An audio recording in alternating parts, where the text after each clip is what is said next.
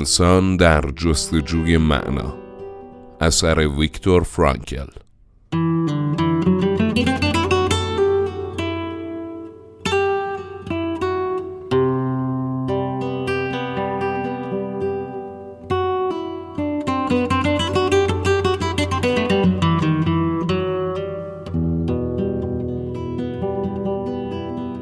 قسمت دوم. که داشتم این کتاب رو می نوشتم اول قرار بود که با اسم مستعار چاپ بشه و فقط از شماره زندانم استفاده کنم. اما موقعی که کار نوشتن کتاب تموم شد به این نتیجه رسیدم که چاپ یک کتاب با اسم ناشناس از ارزش اون کتاب کم می‌کنه. در واقع درستش اینه که من با نام مشخص خودم همه عقاید استوار خودم رو به روشنی بیان کنم. بنابراین با اینکه به شدت از خودنمایی بدم میاد سعی کردم از حذف هر مطلبی توی کتاب خودداری کنم و خود واقعی باشم. حالا این وظیفه خواننده هاست که چکیده محتویات این کتاب رو به صورت تئوریای خشکی در بیارن تا شاید این تئوری بتونه به روانشناسی زندگی زندان که پس از جنگ جهانی اول به اون توجه شد و ما رو با نشونه یا همون سندروم بیماری سیم خاردار آشنا کرد کمک کنه. ما دانش خودمون رو در مورد آسیب شناسی روانی توده ها تا حد خیلی زیادی مدیون جنگ جهانی دوم می‌دونیم که خب به دانسته همون خیلی اضافه کرده و اونا رو غنی کرده. من اینجا عبارت معروف و نام کتابی رو میارم که لبون نوشته بود. جنگ به ما جنگ اعصاب رو یاد داد و جنگ اعصابم اردوگاه های کار اجباری رو با خودشون به هر مقار آوردن. این کتاب از اون لحاظ اهمیت داره که درباره تجربه های شخصی من به عنوان یه زندانی عادیه. من با سربلندی یادآور میشم که بجز چند هفته آخر تو اردوگاه به عنوان روان پزشک زندان یا حتی پزشک شغلی و توی اردوگاه نپذیرفتم. چند تا از همکارای من این فرصت رو پیدا کردن که تو مشاغل مختلفی مثل کمک های اولیه و اتاقای سرد و اینا بیمارا رو با تیک پاره های کاغذ باطله ها زخم بندی کنن. اما شماره من توی زندان 119104 بود و بیشتر وقتها مشغول کندن زمین برای کار گذاشتن خط آهن بودم.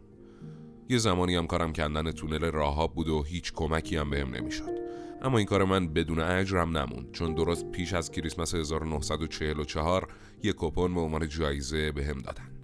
این کپونا رو یه شرکت ساختمونی صادر می‌کرد که عملا ما رو به عنوان یه سری برده خریده بود. به این شکل که این شرکت روزانه برای هر یکی از زندونیا قیمت مقطوعی پرداخت می‌کرد.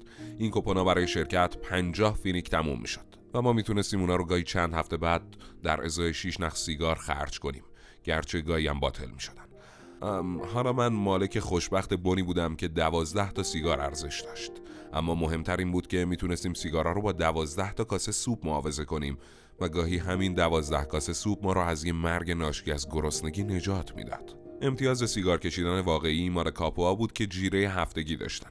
احتمالا زندونیایی که به عنوان سرکارگر تو انبارا و کارگاه ها کار می‌کردن در قبال کارهای خطرناکی که به اونا واگذار می‌شد یه چند تا سیگار نصیبشون می‌شد. فقط توی یه مورد یه استثنا دیده می‌شد. اونم در مورد کسایی بود که امید به زندگی رو از دست داده بودن و می‌خواستن از آخرین روزای زندگی خودشون لذت ببرن. تو همچون شرایطی وقتی یه رفیقی رو می‌دیدیم که آتیش به آتیش سیگار رو شم می‌کرد به این نتیجه می رسیدیم که ایمان خودش رو به نیروهای پایداریش تو ادامه زندگی از دست داده. وقتی کسی این ایمان رو از دست میده میره به زندگی به ندرت برمیگرده و معمولا تو اون شرایط اون شخص رو از دست رفته تلقی می‌کردیم. حالا وقتی الان منابع بیشماری و که نتیجه مشاهده ها و تجربه های زندانی های بیشماری بررسی می‌کنیم تو واکنش های روانی زندونیا در برابر زندگی اردوگاهی سه مرحله به روشنی دیده میشه. مرحله اول ورودش به زندان مرحله دوم مرحله که زندانی به کارهای روزمره زندان عادت می‌کنه و یاد می‌گیره و مرحله سوم آزادیه. نشونه که مرحله اول مشخص می‌کنه ضربه روحیه. ممکنه حتی ضربه روحی تحت شرایط ویژه پیش از ورود به زندان هم دیده بشه. به عنوان نمونه تجربه شخصی خودم رو بازگو می‌کنم. یه بار 1500 نفر چندین شبانه روز سفر می‌کردن. تو هر واگن 80 نفر رو جا داده بودن. همه مسافرها با از روی بار خودشون که تنها باز مونده و پس مونده اموالشون بود دراز میکشیدن. واگونا اونقدر پر بود که فقط تو قسمت بالای پنجره ها روزنه ای بود که یه تابش نوری تو گرگومیش صبح به واگن بخوره. همه انتظار داشتن که قطار سر از کارخونه اسلحه سازی در بیاره. یعنی جایی که ما رو به بیگاری میکشیدن. ما نمی‌دونستیم که هنوز در سیرسیاییم یا به لهستان رسیدیم. سوت قطار مثل زجه کسی بود که التماس کنان به سوی نیستی میره. به سوی نیستی سقوط می‌کنه. بعدش قطار به یه خط دیگه تغییر مسیر می‌داد و معلوم بود که به ایستگاه بزرگی نزدیک میشیم. یهو از بین مسافرهای مضطرب یه فریاد به گوش رسید. تابلو آشویتس! بله آشویتس اسمی بود که مو به تن همه راست می‌کرد. اتاقای گاز کوره های آدم سوزی کشتار جمعی. قطار اونچنان آهسته و با تنی مرگباری حرکت می‌کرد که انگار می‌خواست لحظه های وحشت ناشی از نزدیک شدن به آشویتس رو برامون کشدارتر کنه. آش آشویتس. با بالا اومدن خورشید موقع سپیده دم منظره این اردوگاه سهمناک با چندین ردیف سیم خاردار برج نگهبانی نورافکنای چرخون و صفای دراز از های ژنده پوش و غم زده موقع سپیده دم موقع سپیده دم تیره دیده می‌شد. زندانیا تو امتداد جاده های مستقیم متروک به دشواری خودشونو میکشیدن.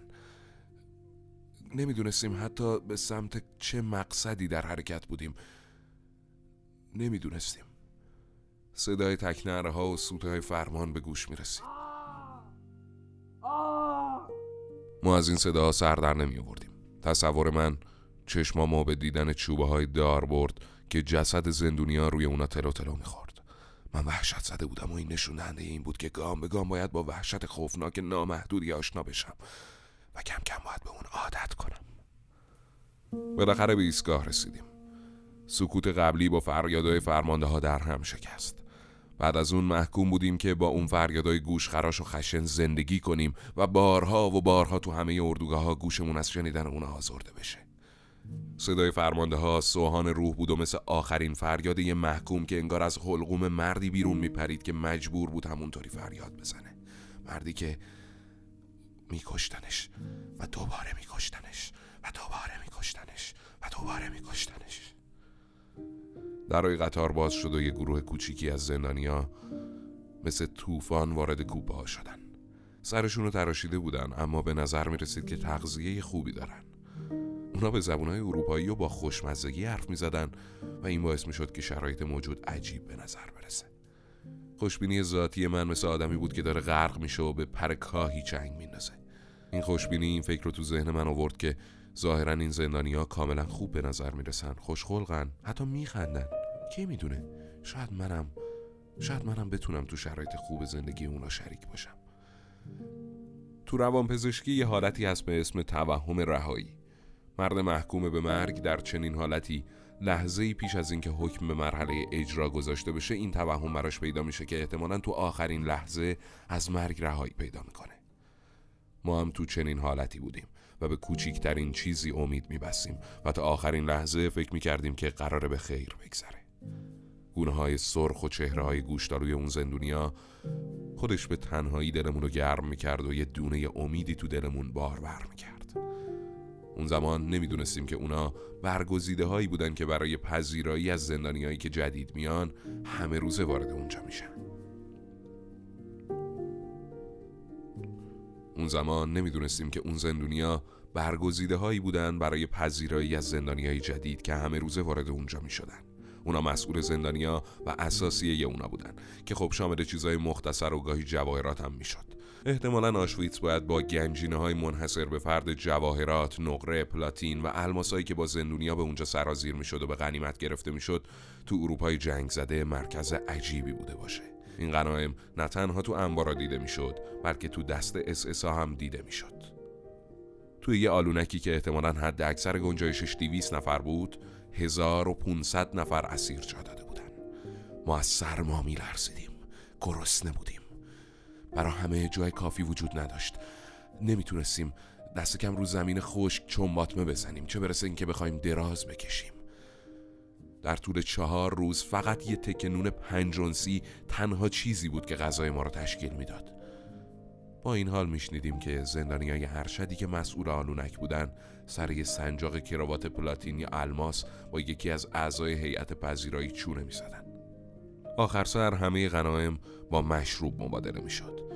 دیگه یادم نیست که برای خرید مقدار مشروب مصرفی یه شب با شکوه چند هزار مارک لازم بود. تنها چیزی که می‌دونم اینه که اون زندونی های مسئول نیاز به مشروب داشتن.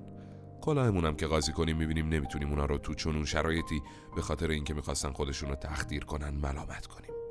یه دسته دیگه از زندونی هم بودن که به مقدار نامحدودی از مشروبی که احساسا تهیه می‌کردن می نوشیدن. این زندونی های مسئول کسایی بودن که تو اتاقای گاز و کوره های آدم سوزی به کار گرفته شده بودن و خوب می‌دونستن که یه روز دسته دیگه جای اونا رو می‌گیره و در نتیجه از سمت مجری حکم اعدام محکومین یه راست راهی کوره ها میشن.